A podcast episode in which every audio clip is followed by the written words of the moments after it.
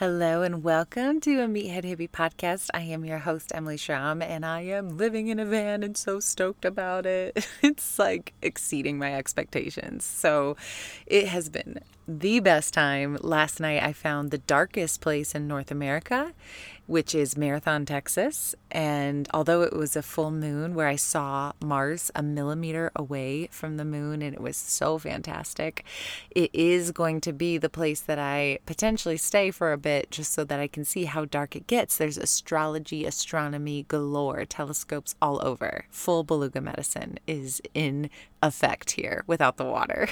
so I am having the best time just taking uh, the the turns that I feel like I should take and following my intuition, which in human design might be your spleen or your sacral. But what I will say is it's not your mind.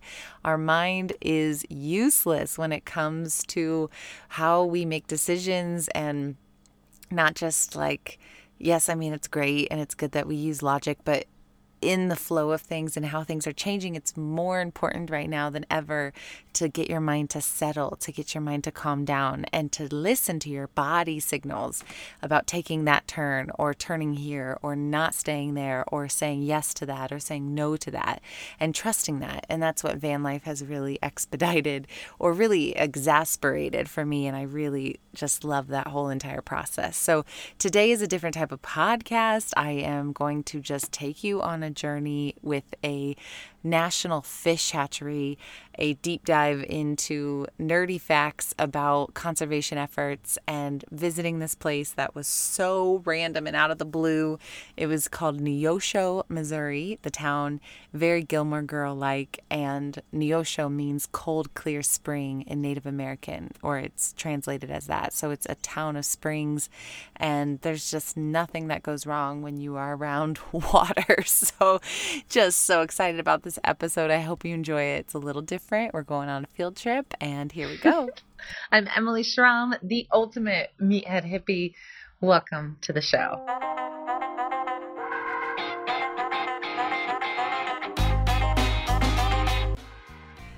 Okay, you are with me. I just took the exit. I am at the Neosho National fish hatchery. What is a fish hatchery? Well, we are about to find out and about the importance of it. I just have to say, though, because I was still in this what am I doing? Where am I going? Why am I doing this? This sounds familiar, right? The things that we question ourselves, the doubt that we have, and then a bald eagle shows up. So, a bald eagle was literally waiting at the fish hatchery as I pulled up, which is always the sign. If you've taken my bird quiz, you know you just follow the birds. Birds will always bring you back home. And so I knew I was in for a treat. Okay, what's a what's a fish hatchery? Let's start with that. 17 acres back in probably 1887 and then for, uh, founded in 1888 as one of the one of the first wow. federal fish hatcheries, which that also blows my mind.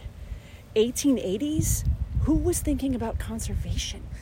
right, that's what I was saying. People Who's... on that train were shooting buffalo for for sport. And Let's see if we can them, hit them.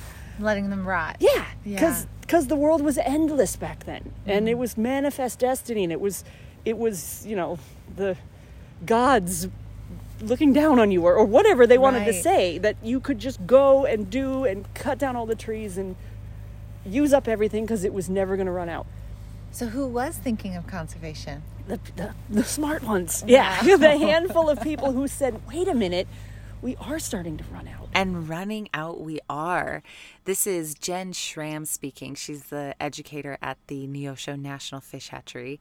Schramm, like literally Schramm with an A, which we didn't know until seconds before I departed. So it was a moment. She has been working at the fish hatchery for a year, but has been in conservation and working with animals for a very long time. And one of her projects actually was to help observe and conserve birds in Hawaii. How many fish do you guys output?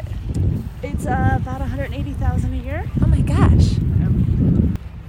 Excuse me. Your boss is calling. Okay, so that was Jen's boss calling her seconds after I asked that question to let her know that that very moment the guys had showed up to finish exporting the 180,000 fish for the year to their proper location. The serendipity was insane. It was so fun to get front row seats of this and see this firsthand. And it was also really cool because they hadn't hit their quota for two years and they were absolutely hitting it this year. So, to rewind a little bit, where am I? What am I doing? Let's pretend I'm a middle schooler and I'm getting off a bus. I just got off the school bus. Yes, and I want you guys to look around and look at all the different things that you see. And when we get to our spot, we're going to talk about that. And then they're all like, What? Huh? What do you mean? We have to work? This is a field trip. but yes, you must think. You must know things. We are now in the year 1888. So if we stop and look around, what was here in 1888? And usually the first thing the kids say is the trees. And it's like entirely possible that one of these trees was here. There's some good sized trees over here. But none of those houses, keep turning around this way, nothing over here. None of this. Specifically, no cars, no electricity. That stuff had been invented, but it wasn't out here in the Wild West yet by 1888. the two things that were here, you can see in this direction. What two things do you see over here that would have been here back in that time? A stream. Ooh, yes, the water. The water. It's not just a stream. You notice it's coming from a pipe. Mm-hmm. That is a spring. Oh, Beautiful. So it's coming up from underground. This is Harrell Spring because Mr. Harrell owned this property at one point, Okay. and it's 250 gallons a minute. We, our little cave crayfish that you saw in the visitor center washed out of this spring, so we know that it's attached to a cave system somewhere. How cool. This part of the world is incredibly karst, so there's caves everywhere. Karst means caves. Yes, I didn't even know that till today. karst topography meaning like limestone formed caves. Beautiful. Yeah. What's the other thing that's over here that would have been here? A dam? A railroad? Ooh, the railroad. Yes.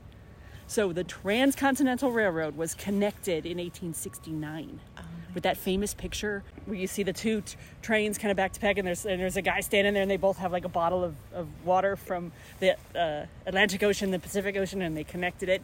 So that is a- a very busy line today. Was the only means of getting anything anywhere back in 1888. Wow. So we have water to raise fish in, and we have a means to get those fish other places. Those are the two things you need to have a fish hatchery. Because it's no good to raise thousands of fish and keep them here.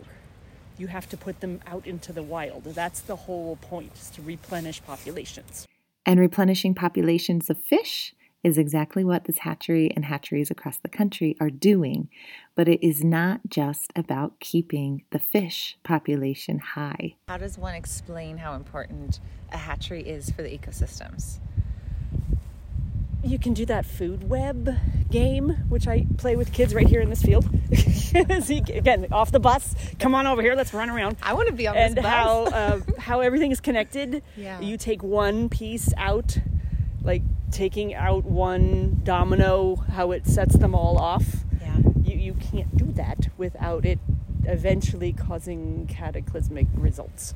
So if you like to live and you like to eat, you have to have a working ecosystem support that.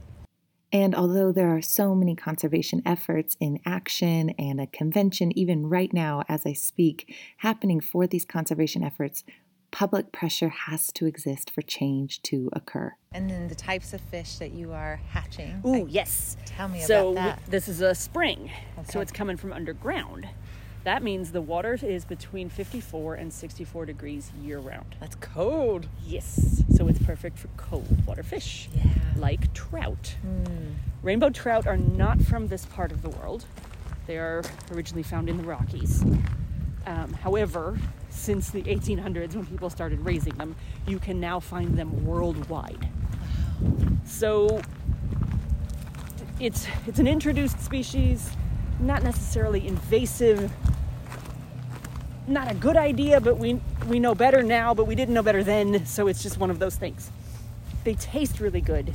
People like to catch them, so they are still a number one trout being raised. So every time you or your friend goes fishing and pays a fish permit to keep the fish, catch the fish, catch and release the fish, and you follow the rules about what types of bait to use, you are doing a huge service to the state and to the country and to the ecosystems.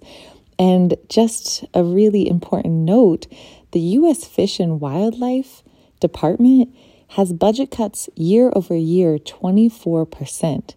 So these types of permitting and these types of conservation collection dollars are really, really important. The coolest thing I think we're doing right now is our mussel program. And we'll go in and check out the mussel lab here in a minute.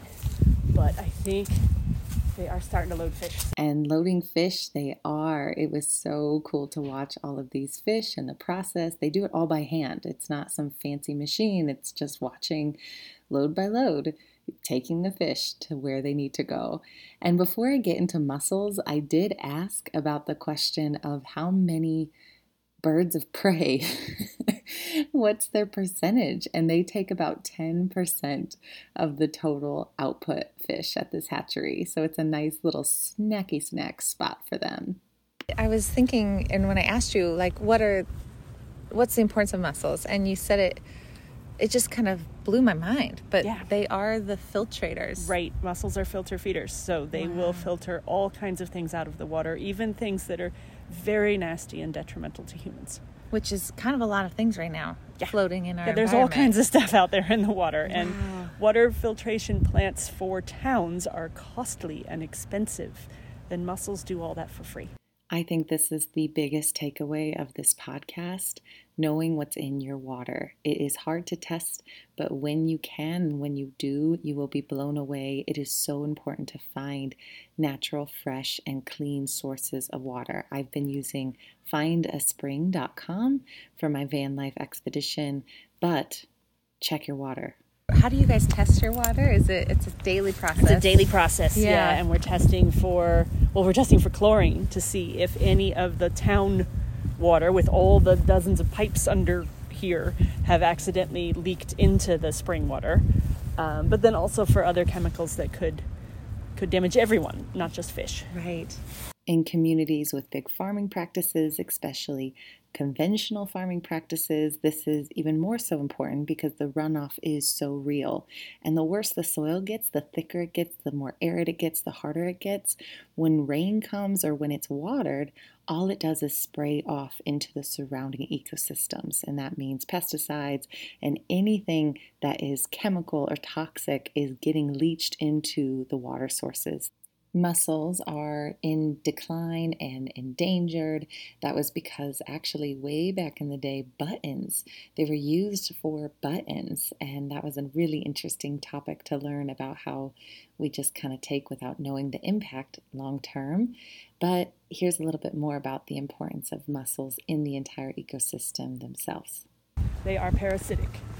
So the little larvae are called Glochidia, and they look like little Pac Man and they will um, attach to the gills of a fish and then kind of feed off the fish for, depending on the mussel, somewhere between two and three weeks usually, and then drop off and start their life as a baby mussel. And so, how many do you guys output, I guess, a year average? I'm not sure yet. We're yeah. still new in the program. Cool. So, this is just another perfect example of the importance of this entire food web and cycle. If a fish becomes endangered, which it is endangered, the host of the mussel, now the mussel doesn't have a place to even have a start of life in. And we can see how this cycle continues and continues and why we're in the position we're in and the importance of something like a fish hatchery. The final thing I want to share is that inside the visitor center, I met the wonderful Rosalie. And Rosalie did something that all of us can do starting next spring, which is just researching native species and pollinators of plants. and converting your garden, your yard, and everything around you to make sure that it supports the ecosystem in your local native area. Oh, thank you so much for this beautiful day. You're welcome. Come what back and see us again. Oh, I totally will. We're open seven days a week. Woo! Everyone, come here, visit. It's free. It's free. Yes. Thank you. Thank you.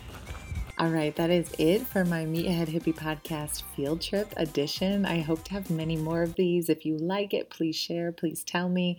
Support at emilyschramm.com. I love hearing from my listeners and from anybody who has an idea of something like this that I can explore and bring awareness to because the more we bring awareness to it, the more we can impact change. This podcast is brought to you by three beautiful, amazing products that I use every single day. Number one, Equip Foods. If you go to equipfoods.com slash M, you'll see all the products that I love. I use their prime protein the most post workout, an incredible source of protein on the go and when I am living in a van. I also use Drink LMNT salts. So drinklmnt.com slash meatheadhippie for a 15% discount.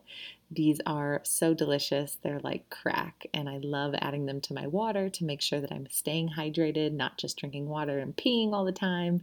And then my own supplement brand myempirica.com. You can use the code MeatheadHippie for 15% off.